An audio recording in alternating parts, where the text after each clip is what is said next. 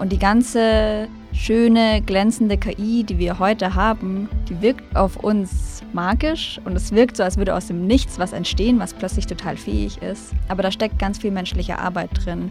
Wie lernen Maschinen im Gegensatz zu Menschen? Können historische Zeitzeugen durch künstliche Intelligenz ewig leben?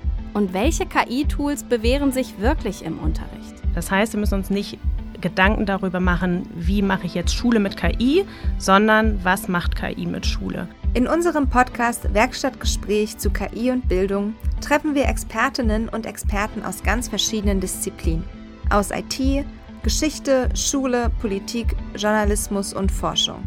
Mit ihnen allen sprechen wir darüber, wie sich Bildung durch künstliche Intelligenz verändert. In jeder Folge möchten wir, Philine Janus und Nina Heinrich, klare Antworten bekommen, die ihr für eure Alltagspraxis nutzen könnt, um gemeinsam eine informierte Haltung zu künstlicher Intelligenz zu entwickeln.